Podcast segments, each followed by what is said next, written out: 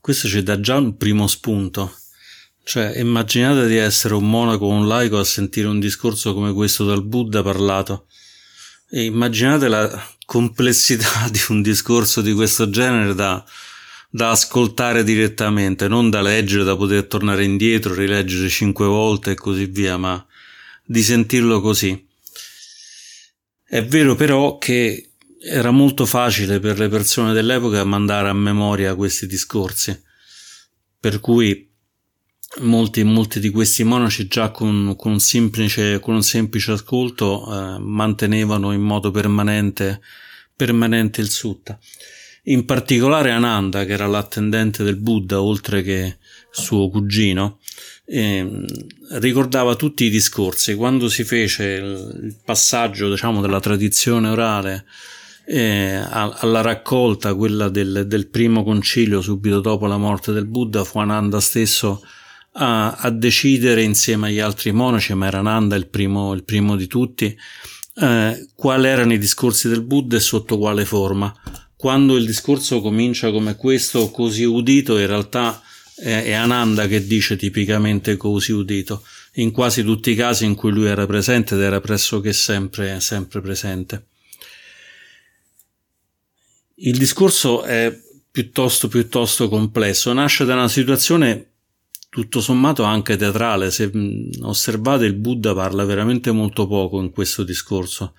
C'è tutto un, alternarsi di persone che starebbe benissimo anche una rappresentazione, una rappresentazione scenica.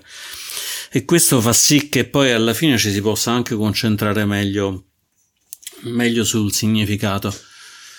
C'è un primo livello di significato che è quello appunto visivo, quello, quello che abbiamo chiamato teatrale c'è questo signore Dandapani che va dal Buddha, diciamo, anche con un tono piuttosto strafottente, in un modo che senz'altro non era rispettoso. Stare davanti a un, a un maestro poggiato su un bastone era già una mancanza, una mancanza di rispetto. Dandapani forse era addirittura un parente, un parente del Buddha. Tant'è che era Dandapani il Sakya perché era della famiglia dei Sakya, diciamo dei, dei Sakya che era la stessa famiglia del Buddha che è chiamato anche Sakyamuni proprio perché era di questa, di questa famiglia. Così come Kapilavattu è in realtà la capitale del regno del, regno del Buddha. Il Buddha in realtà non insegnava soltanto nel, diciamo, in quello che era stato il suo regno ma si muoveva in continuazione però anche passando passando quelle parti nei, nei, commenti si dice che forse questo Dandapani è quello che poi, quando il Buddha era ormai piuttosto anziano, eh, si schierò con Devadatta per togliere, per togliere diciamo, il controllo del Sangha, del Sangha al Buddha. Ma in realtà da questo sutta non si capisce se è lo stesso Dandapani e comunque questo diciamo, è senz'altro un sutta iniziale, diciamo, all'inizio dell'insegnamento del, del Beato. Il beato è un altro termine del, del, Buddha, ce ne sono tantissimi, tradizionalmente in Occidente si usa soltanto il Buddha, ma mh, mm, specie in Oriente spesso si parla del, del, Signore Buddha o del beato e così via. Negli insegnamenti, nei sutta, beato forse è il termine che viene utilizzato, viene utilizzato più spesso. Buddha vuol dire illuminato e beato chiaramente è il, il frutto che sta assaporando colui che, che è illuminato. Quindi questo Dandapani andò da lui, si mise in questo modo piuttosto, piuttosto scortese, gli chiese anche in modo piuttosto secco che cosa, che cosa insegnasse. Nella tradizione indiana andare da un maestro e chiedergli che cosa insegnasse non era una cosa così eh, forte come può sembrare alle nostre orecchie, era abbastanza comune sia di andare da un maestro e chiedergli quale, cose lo contraddistinguessero dagli altri insegnamenti, sia anche poi cominciare una specie di battaglia verbale per decidere chi avesse ragione fra una scuola e un'altra. Ma in questo caso le cose non vanno esattamente così, perché quello che gli dice il Buddha è che proprio nega questa possibilità.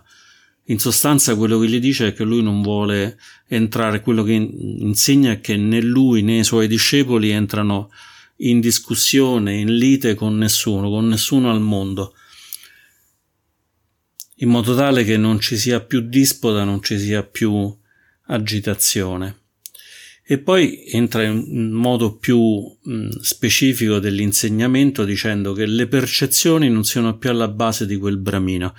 Quando il Buddha dice bramino si intende non tanto un bramino propriamente detto all'interno della casta degli indiani, ma una persona di, di buon valore spirituale, quindi una persona che è già dentro, dentro alla pratica.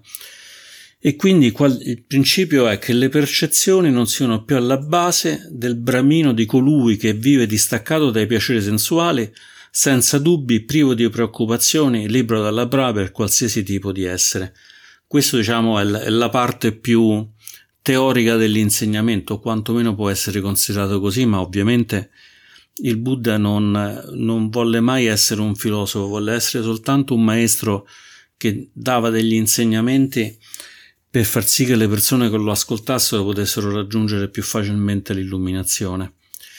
Il risultato fu che Dandapani fu in un qualche modo spiazzato, era andato lì per entrare in una disputa, una disputa teorica, magari di ore e ore, in cui le avrebbe potuto mostrare quanto era colto, quanto era bravo, e invece il Buddha gli toglie mm, la terra da sotto i piedi con il risultato che addirittura gli fa una linguaccia, mm, stringe arrabbiato la fronte, addirittura si vedono queste tre, tre righe, tre, tre rughe sulla fronte e quindi se ne va poggiandosi di nuovo sul bastone, sempre senza rispetto, andando via.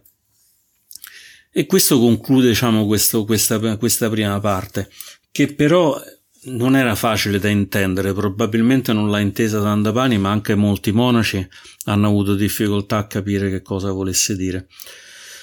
Tant'è che poi aspettarono la sera dove il Buddha teneva un altro discorso specificatamente ai monaci e quindi poteva anche rispondere alle domande e un monaco, probabilmente più coraggioso degli altri, gli chiese come mai facesse questa affermazione e in che modo si poteva distaccarsi dalle percezioni in modo tale che non fossero più la base della vita del praticante e potesse finalmente vivere distaccato dai piaceri, senza dubbi e così via.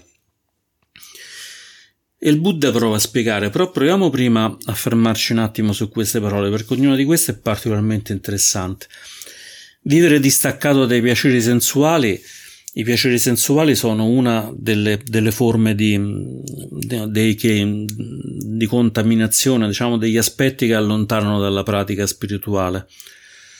Allontanano dalla pratica spirituale perché se mentre si sta facendo meditazione oppure mentre si sta provando a osservare con piena consapevolezza qualcosa, ci perdiamo nel gusto di un gelato, una bella ragazza o un bel ragazzo che passa, o semplicemente vogliamo metterci un po' a dormire perché mm, siamo stanchi e vogliamo dormire anche più di quello che abbiamo bisogno, tutto questo ci va a ridurre, a ridurre la consapevolezza da un lato e da un altro, come vedremo, poi ci andrà a creare tutta una lunga serie di concatenazioni che ci allontanano da, dalla possibilità di essere completamente, completamente liberi. Anche il dubbio è uno dei problemi spirituali, tant'è che le, il superamento del dubbio è uno dei punti importanti del, del percorso del praticante. Il sotapanno, quando raggiunge il primo livello di illuminazione, si dice che lo raggiunga anche perché non ha più dubbi. In realtà non avere dubbi quando il Buddha parla di questa cosa si riferisce sempre al fatto che non si hanno più dubbi quando si ha la conoscenza diretta. È come dire, mm, chissà se esistono i computer. Se uno non ha mai visto un computer, gli si racconta come è fatto un computer, potrebbe avere dei dubbi se esiste o meno. Ma se uno ha un computer davanti e lo tocca, chiaramente lo conosce, chiaramente non ha più dubbi sull'esistenza di, di questo computer, almeno in termini convenzionali. E quindi il superamento del dubbio significa aver così tanto interiorizzato l'insegnamento del Dhamma, l'insegnamento del Buddha, tanto da non aver più quello sbandamento che nasce dal fatto di non aver ancora personalmente raggiunto la conoscenza. Qui si rimanda sempre diciamo, ai, ai tre punti fondamentali del, dell'ottuplice sentiero, che sono le tre grandi categorie di Sila, Samadhi e Pagna.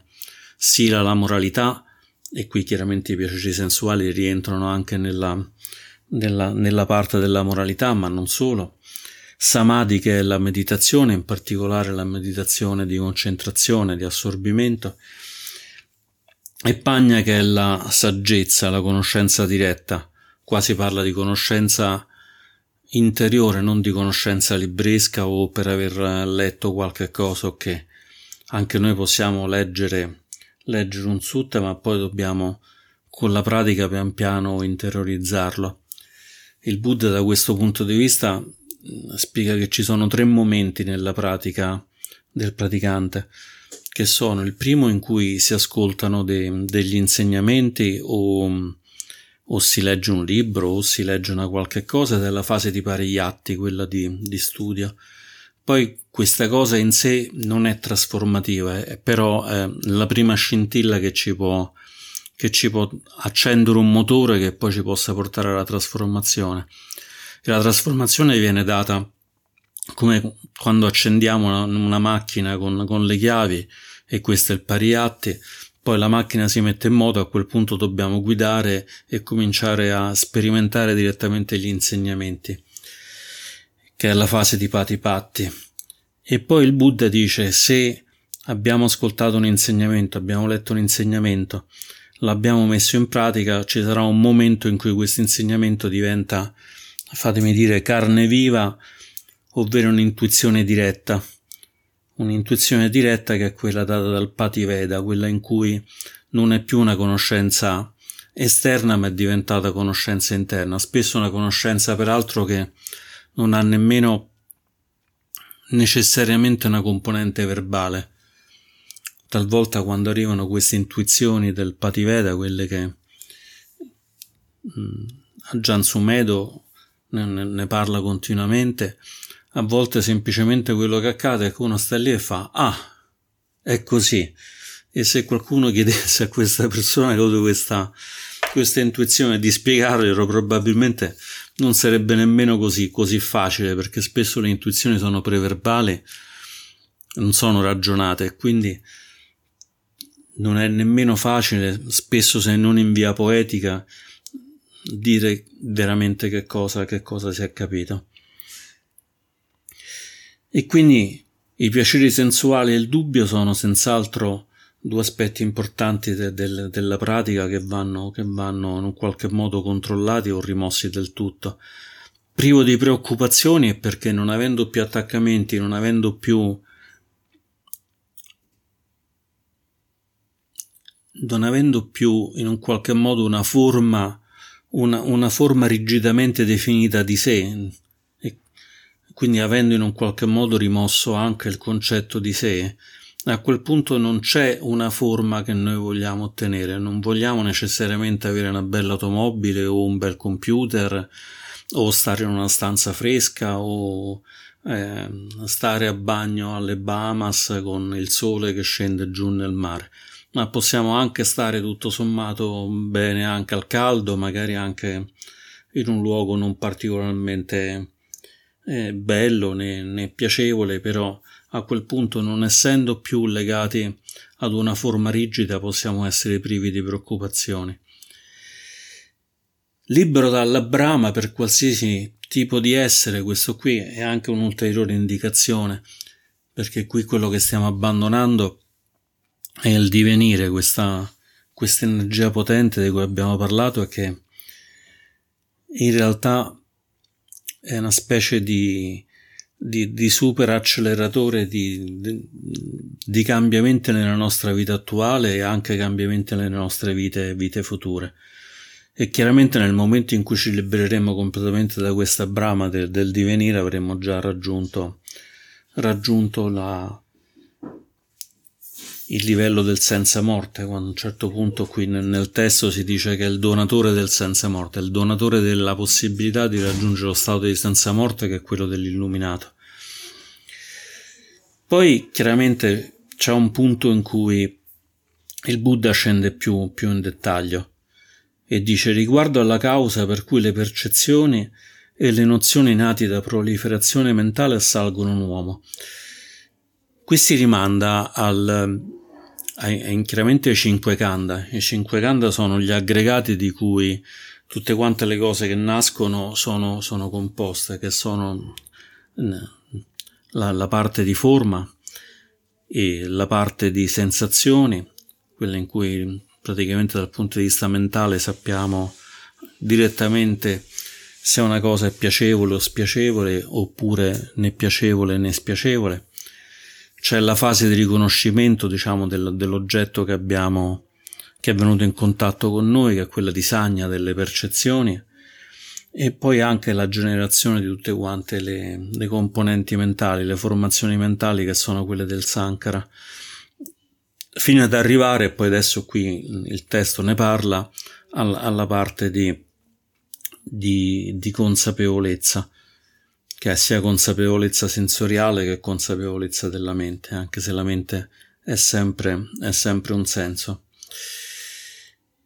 La proliferazione mentale sono quell'esplosione di pensieri che nasce quando mh, mm, entriamo in contatto con qualche cosa e poi lungo questa catena, che è quella anche chiaramente Ehm, non, non, esattamente identica, ma quella raccontata chiaramente nel Paticcia Samuppada, cioè le, i dodici anelli della coproduzione condizionata.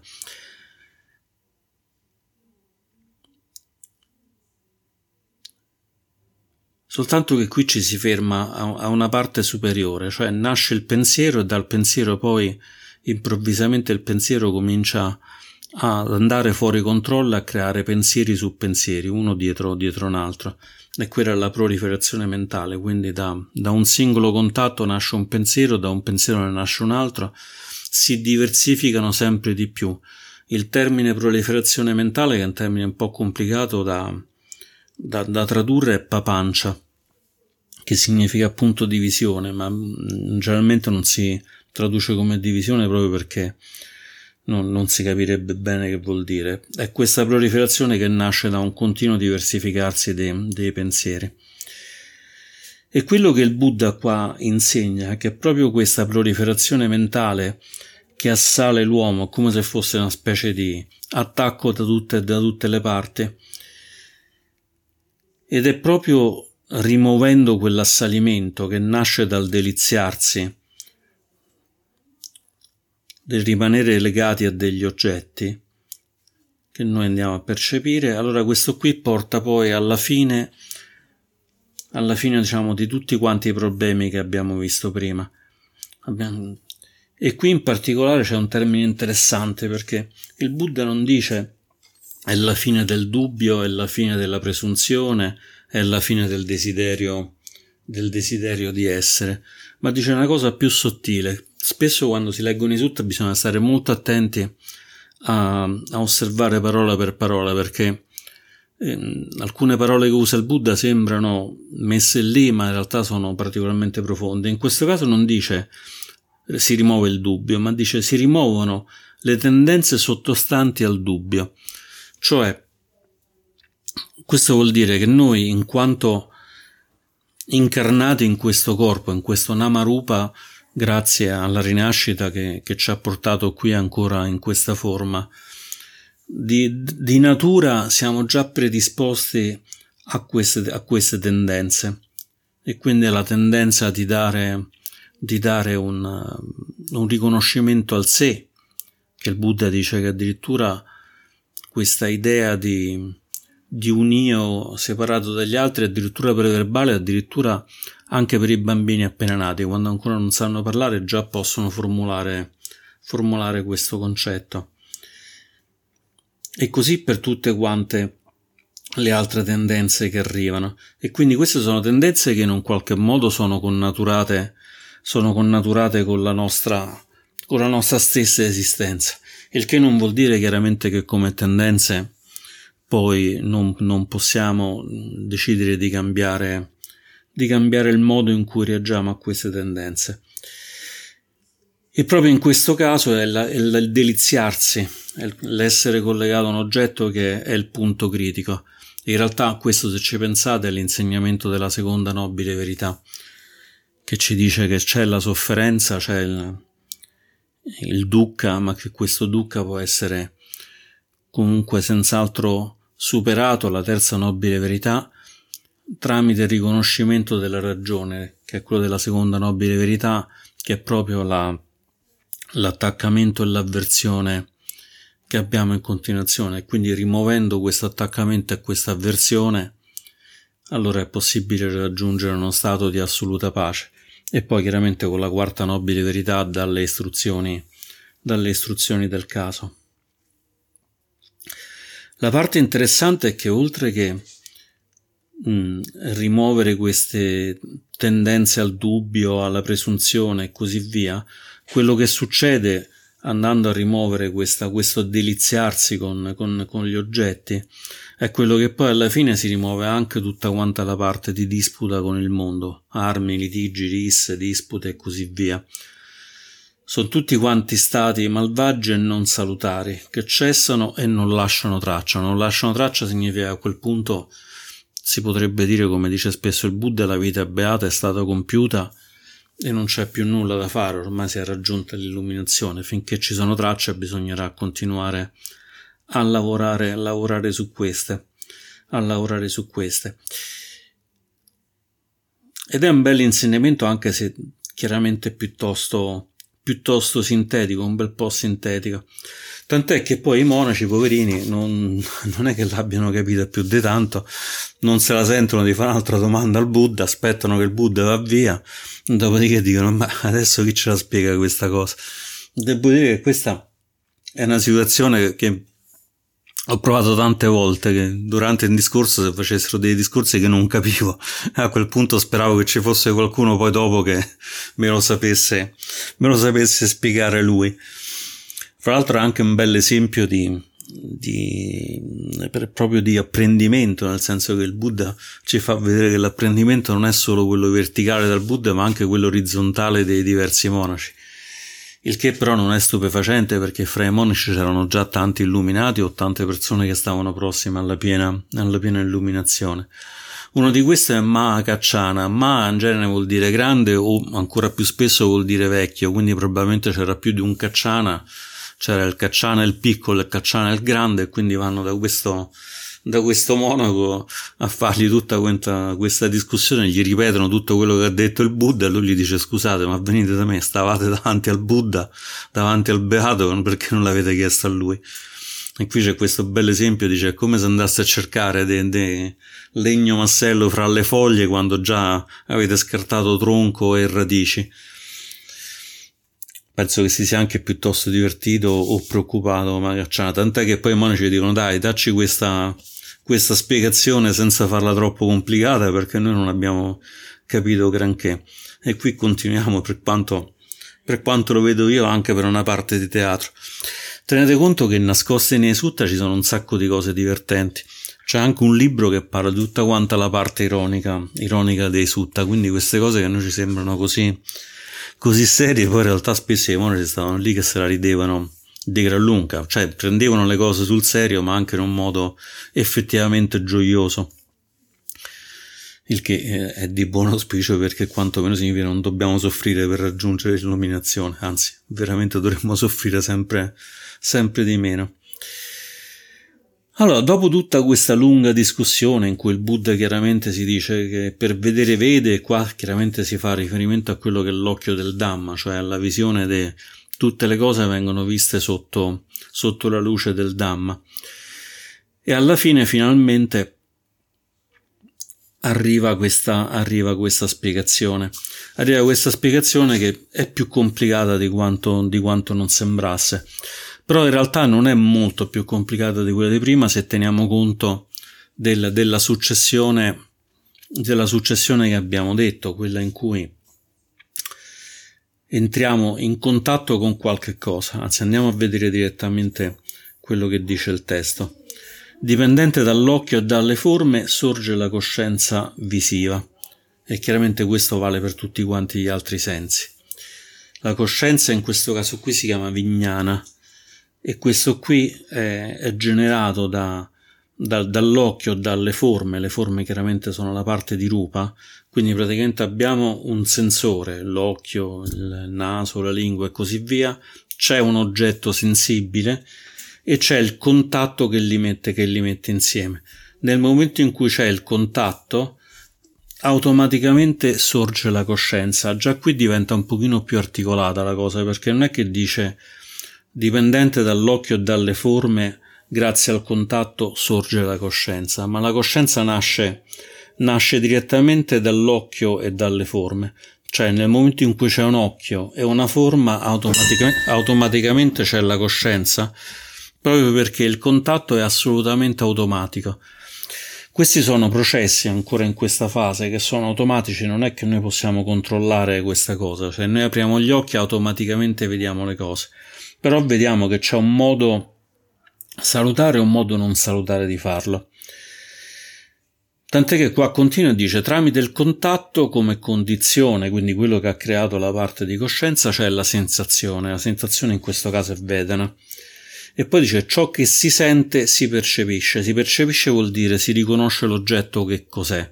Sto toccando questo, questo foglio, questo foglio la percezione che non è né piacevole né spiacevole lo riconosco come foglio. In realtà questi sono processi che sono quasi tutti contemporanei uno con gli altri. E poi passiamo alla fase invece in cui tutto si complica perché ciò che si sente si percepisce, ciò che si percepisce lo si pensa. Lo si pensa in questo caso qui è ancora una fase abbastanza, abbastanza neutra, abbastanza neutra in cui semplicemente si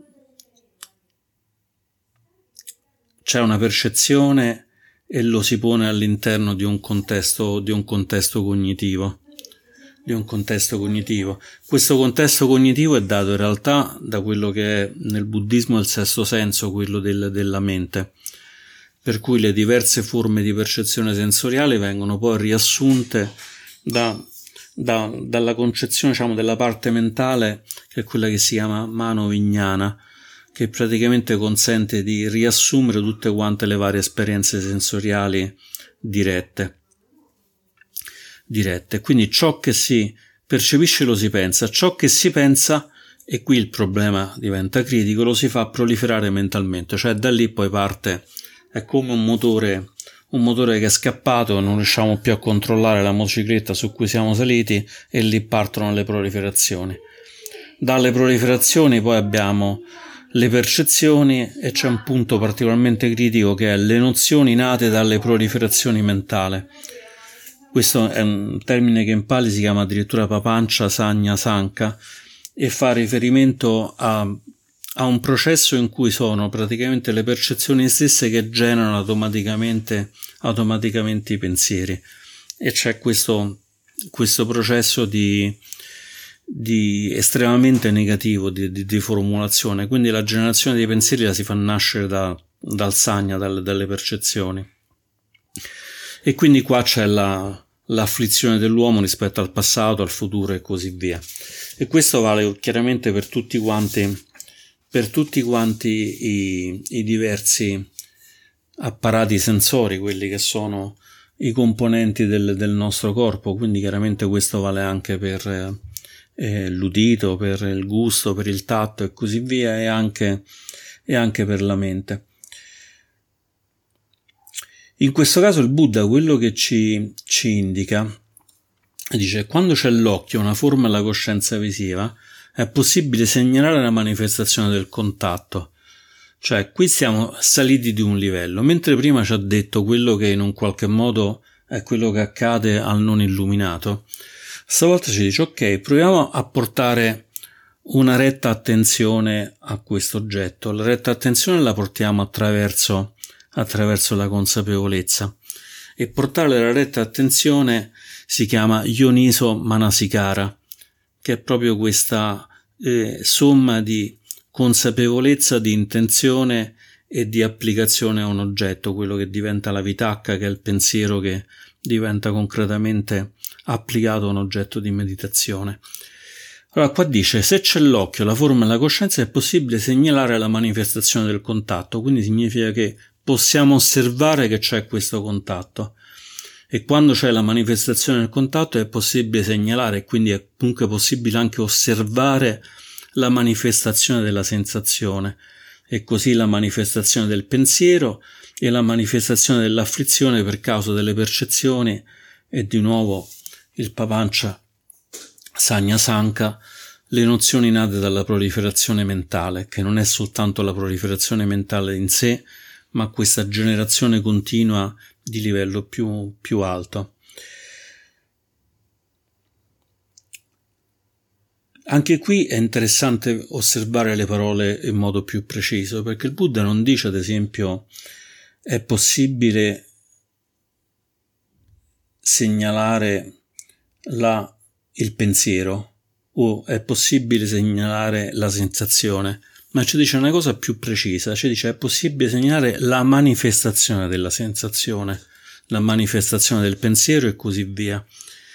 Nel momento in cui ci indica che c'è questa manifestazione, significa che già siamo andati oltre quello che è la sensazione, anzi, cominciando dall'inizio, chiaramente avremo il contatto e dal contatto poi la sensazione, la sensazione poi avremo il pensiero e dal pensiero poi tutta quanta la varia proliferazione. Quindi praticamente non c'è più soltanto quello che è l'apparato in un qualche modo automatico del nostro corpo, ma c'è già un processo, un processo cognitivo in più, quello in cui noi stiamo già con delle, con delle manifestazioni, quindi già in un qualche modo è, è come se questo avessimo messo del lievito nella farina, ce ne abbiamo messo troppo e anziché crescere un panino è diventato un blob molto grande, molto più grande e che sicuramente se lo mettiamo nel forno non farà che scoppiare e non produrre nessun buon pane, ma anzi probabilmente brucerà, puzzerà e sarà da buttare via. Proprio perché c'è questo, questo, stato, questo stato in più. E poi qua diventa assolutamente più critico quando dice quando non c'è occhio né forma né coscienza visiva è impossibile segnalare la manifestazione del contatto. Allora qui chiaramente uno si ferma e dice, oddio mio, come fa a non starci né occhio né forma né coscienza visiva? Cioè, allora che vuol dire che l'illuminato non vede più, l'illuminato non sente più, non, non tocca più? Allora è evidente che non è così. Il Buddha chiaramente ha vissuto una vita perfettamente perfettamente sociale, perfettamente integrata, molto più sociale e molto più integrata di quanto non sarebbe stata se non fosse completamente illuminato. E oltre il Buddha, che chiaramente è un nostro rifugio, il rifugio del, del, del, Buddha, oltre che quello del suo insegnamento e della sua comunità, del Dhamma e del Sangha, possiamo anche prendere contatto con queste persone di livello spirituale così elevato, magari a, possiamo pensare ad Aggian Sumedo, ma anche a Gian Chandapalo, ai monaci che magari conosciamo, alle monache, a Giambo di Pala, una monaca la cui solo visione è un insegnamento veramente efficace. E vediamo che sono persone veramente felici e che funzionano perfettamente, continuano a fare tutte quante le cose. Aggian Amaro continua a condurre un monastero molto grande, a scrivere libri uno dietro un altro, andare a milioni di conferenze e fare delle cose che non si capisce bene dove trova il tempo e l'energia per, per farlo. Quindi perché il Buddha qua ci dice quando non c'è occhio né forma né coscienza visiva? E poi continua dicendo quanto non c'è manifestazione del contatto e così via, è impossibile segnalare la manifestazione della sensazione. In un qualche modo il Buddha sta prendendo, è un esempio che lui fa spesso, una specie di, di albero di, di banano. Ormai insomma penso che ci sarà capitato tutte quante, le palme sono esattamente la stessa cosa. Che sono alberi che se cominciamo a togliere le foglie, le foglie, le foglie, alla fine non rimane niente, non c'è un tronco in mezzo. E il Buddha sta facendo la stessa cosa, in questo caso ce lo sta raccontando Mahakachana, ma sono chiaramente pezzi dell'insegnamento del Buddha. Dov'è questa operazione di spogliare? L'operazione di spogliare è che noi chiaramente nel momento in cui abbiamo avuto questo contatto, siamo entrati in contatto con qualche cosa, questa qualche cosa ci ha creato questa possibilità di sensazione, di percezione, di riconoscimento, di pensiero e poi da lì l'esplosione dei pensieri e della proliferazione mentale, in realtà stiamo aggiungendo delle cose che non ci stavano.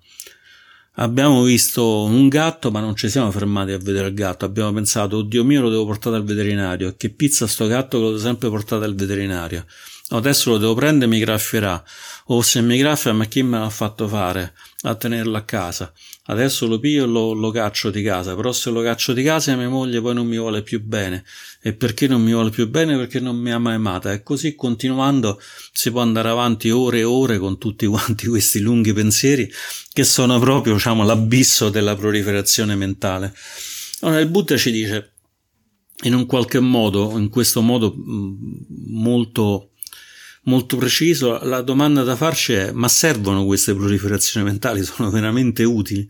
Non è che guardando un gatto possiamo semplicemente vedere un gatto e magari se guardiamo il gatto con maggiore profondità ci accorgiamo che in realtà il gatto nemmeno, nemmeno esiste, è semplicemente un, un mucchio di aggregati di forma, sensazioni, percezioni e così via, formazioni mentali e coscienza che ce lo fa sembrare, ce lo fa sembrare un gatto cosa che diventa particolarmente visibile se vediamo che magari il gatto perde del pelo, magari finisce sotto una macchina per strada e perde una zampa, ma continua a essere comunque un, un gatto.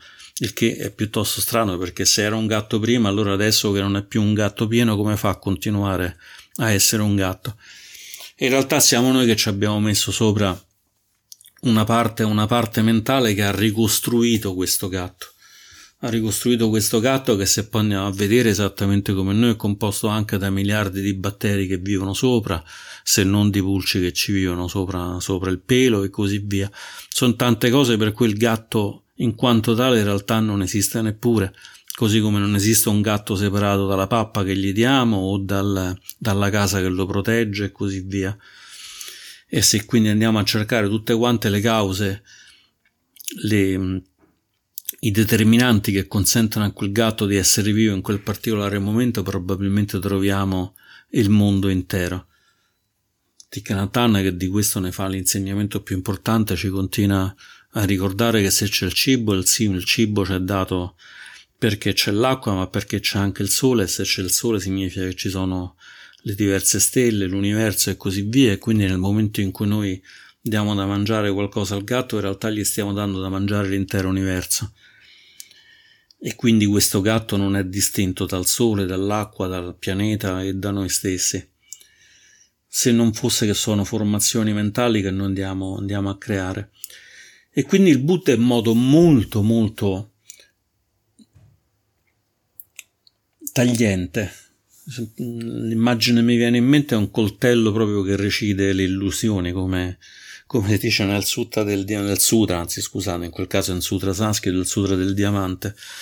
Cioè questo cancellare questa illusione, questa illusione che esista qualcosa di ben prefissato senza che ci sia un qualche costituente che lo renda, che lo renda tale. Cioè che esista un gatto in sé, che esista una persona in sé, che io esisto perché io esisto in sé, in me stesso e così via. Allora, quando si va a scendere a questo livello, in realtà il Buddha ci dice addirittura guarda che non c'è nemmeno precisamente un occhio, non c'è nemmeno precisamente un oggetto da contattare, perché quello che stai vedendo non è il gatto e il tuo occhio in realtà non è nient'altro che la somma di tantissimi altri oggetti, di tantissimi altri componenti, le varie cellule dell'occhio, l'acqua che, che fa parte delle cellule e così via. E quindi in realtà non c'è una cosa che sia completamente un occhio, tant'è che dietro l'occhio poi c'è il cervello, c'è la parte del, del teschio che lo, lo, contiene senza la quale l'occhio non potrebbe funzionare e anche qui c'è il cibo, il sole, tutte quante queste cose. Quindi in realtà non c'è un, una cosa che si possa definire occhio in modo preciso, forma in modo preciso e coscienza visiva in modo preciso, ma sono soltanto costruzioni che noi andiamo a mettere. E la parte interessante è che nel momento in cui noi abbiamo questa visione diretta delle cose, in cui in qualche modo possiamo scomporre le cose che, che siamo e le cose che vediamo, allora possiamo anche decidere di essere più eh, morbidi, molto più gentili con tutto il resto. E per far questo cosa, quello che succede è che a quel punto, vedendo le cose direttamente, c'è il contatto, ma non c'è la manifestazione del contatto. Cioè non c'è un contatto e un pensiero legato al fatto che si è manifestato il contatto. Non c'è un pensiero e un pensiero che dice si è manifestato questo pensiero. O se c'è un pensiero che va in questa direzione lo posso fermare. Magari posso anche fare un'operazione in cui torno in me, vedo il gatto, comincio a pensare ah che noia il gatto e poi penso beh il gatto non è proprio del tutto esistente, posso anche smettere di fare tutti questi pensieri successivi sul gatto. Questo che vuol dire che non possiamo più ragionare, che non possiamo più pensare? Naturalmente no, naturalmente no, possiamo continuare a ragionare perché noi possiamo prendere le cose con la loro realtà convenzionale, possiamo continuare a portare il gatto dal veterinario, ma a quel punto non siamo più tenuti per il naso da tutte quante le concezioni che ci andiamo a mettere sopra. Vediamo il gatto esattamente come il gatto e vediamo la vita esattamente com'è. Ci capita di perdere il lavoro, non diventa una cosa disperata che sta succedendo a noi. C'è un libro stupendo da Gian Sumedo che si chiama proprio Non prendere le cose personalmente. Perché dice non prendere le cose personalmente? Vabbè, oltre che insomma Gian Sumedo basta che tocca qualcosa che la rende l'insegnamento di Dhamma ma perché non c'è un personalmente quindi se non c'è un personalmente posso vivere anche in modo più sereno senza preoccuparmi come ho sempre fatto magari fino a questo momento. E se non mi devo preoccupare guarderò le cose esattamente così come sono, anche se sto facendo un lavoro che ne so per costruire un ponte. Vedrò che anche il ponte è soltanto una parte di qualcosa di più ampio, legato magari al terreno che lo circonda, alla cultura, all'uso che se ne fa e così via e quindi vedendolo in questo modo mi renderò conto che non esiste soltanto un ponte ma questa cosa più ineffabile che a un certo punto per, soltanto per comodità andiamo a, a, chiamare, a chiamare ponte. E quindi in questo modo, andando a vedere le cose come sono, senza metterci sopra, eh, mi avrebbe da dire il carico da 90, cioè che quando tocco una cosa, la percepisco, la sento, eccetera, poi dopo, poi dopo diventa semplicemente uno spunto per metterci sopra un'ulteriore, un'ulteriore stratificazione cognitiva, allora posso prendere le cose un pochino più, più tranquillamente, un pochino più serenamente. E prendendole sempre più serenamente e sempre più tranquillamente mi rendo conto che poi alla fine non c'ha senso, non c'ha senso, diciamo, andare a dare spazio a tutte queste tendenze che abbiamo. Tant'è che a questo punto, vedendo le cose così come sono dirette, non ho più dubbi, non ho più presunzione perché chi so non esisto nemmeno io in realtà in quanto tale, tale tanto da poter essere presuntuoso non ho più nessun interesse di diventare qualcos'altro perché mi sono reso conto che questo diventare qualcos'altro è semplicemente una sorta di di gioco di, di, di, gioco in cui ho un caleidoscopio e continuo a girarlo in modo tale che le forme che le forme diventino progressivamente diverse ma in realtà quello che vedo nel caleidoscopio quelle forme così belle e brillanti in realtà non c'erano prima e fra un secondo non ci saranno nemmeno più. Non sono nient'altro che, che cose che avvengono in un momento e magari proprio perché so che sono cose che nascono e che muoiono le posso apprezzare per quello che sono, cose che nascono e muoiono. E così magari smetterò pure di voler litigare, voler far risse, dispute, armi e tutte quante le altre cose terribili come recriminazioni, parole maliziose e falsità che sono a volte anche più nefaste del, di, di, di una rissa, perché magari colpiscono più a fondo e più, più profondamente e più profondamente. Questo è quello che insegna Mahakachana. Poi i monaci, continuando con questa pista teatrale, vanno, vanno, dal Buddha, non si capisce perché non ci sono andati sin dall'inizio, gli dicono, ah, sai che Mahakachana ci ha detto queste, queste cose, e, e, perché è giusto o non è giusto? E il Buddha gli dice, sì, è tutto giusto, hai insegnato perfettamente, anzi grazie perché mi hai risparmiato il tempo, e, e con la conclusione bellissima di, di Ananda che gli dice ma com'è questo discorso? E lui dice il discorso del buon boccone di miele, in realtà è una specie di dolce, una specie di pallettina dove dentro ci stanno tutte le cose dolci, tra cui il miele, e che uno manda giù e che è veramente, veramente delizioso. come effettivamente trovo che sia questo, questo discorso.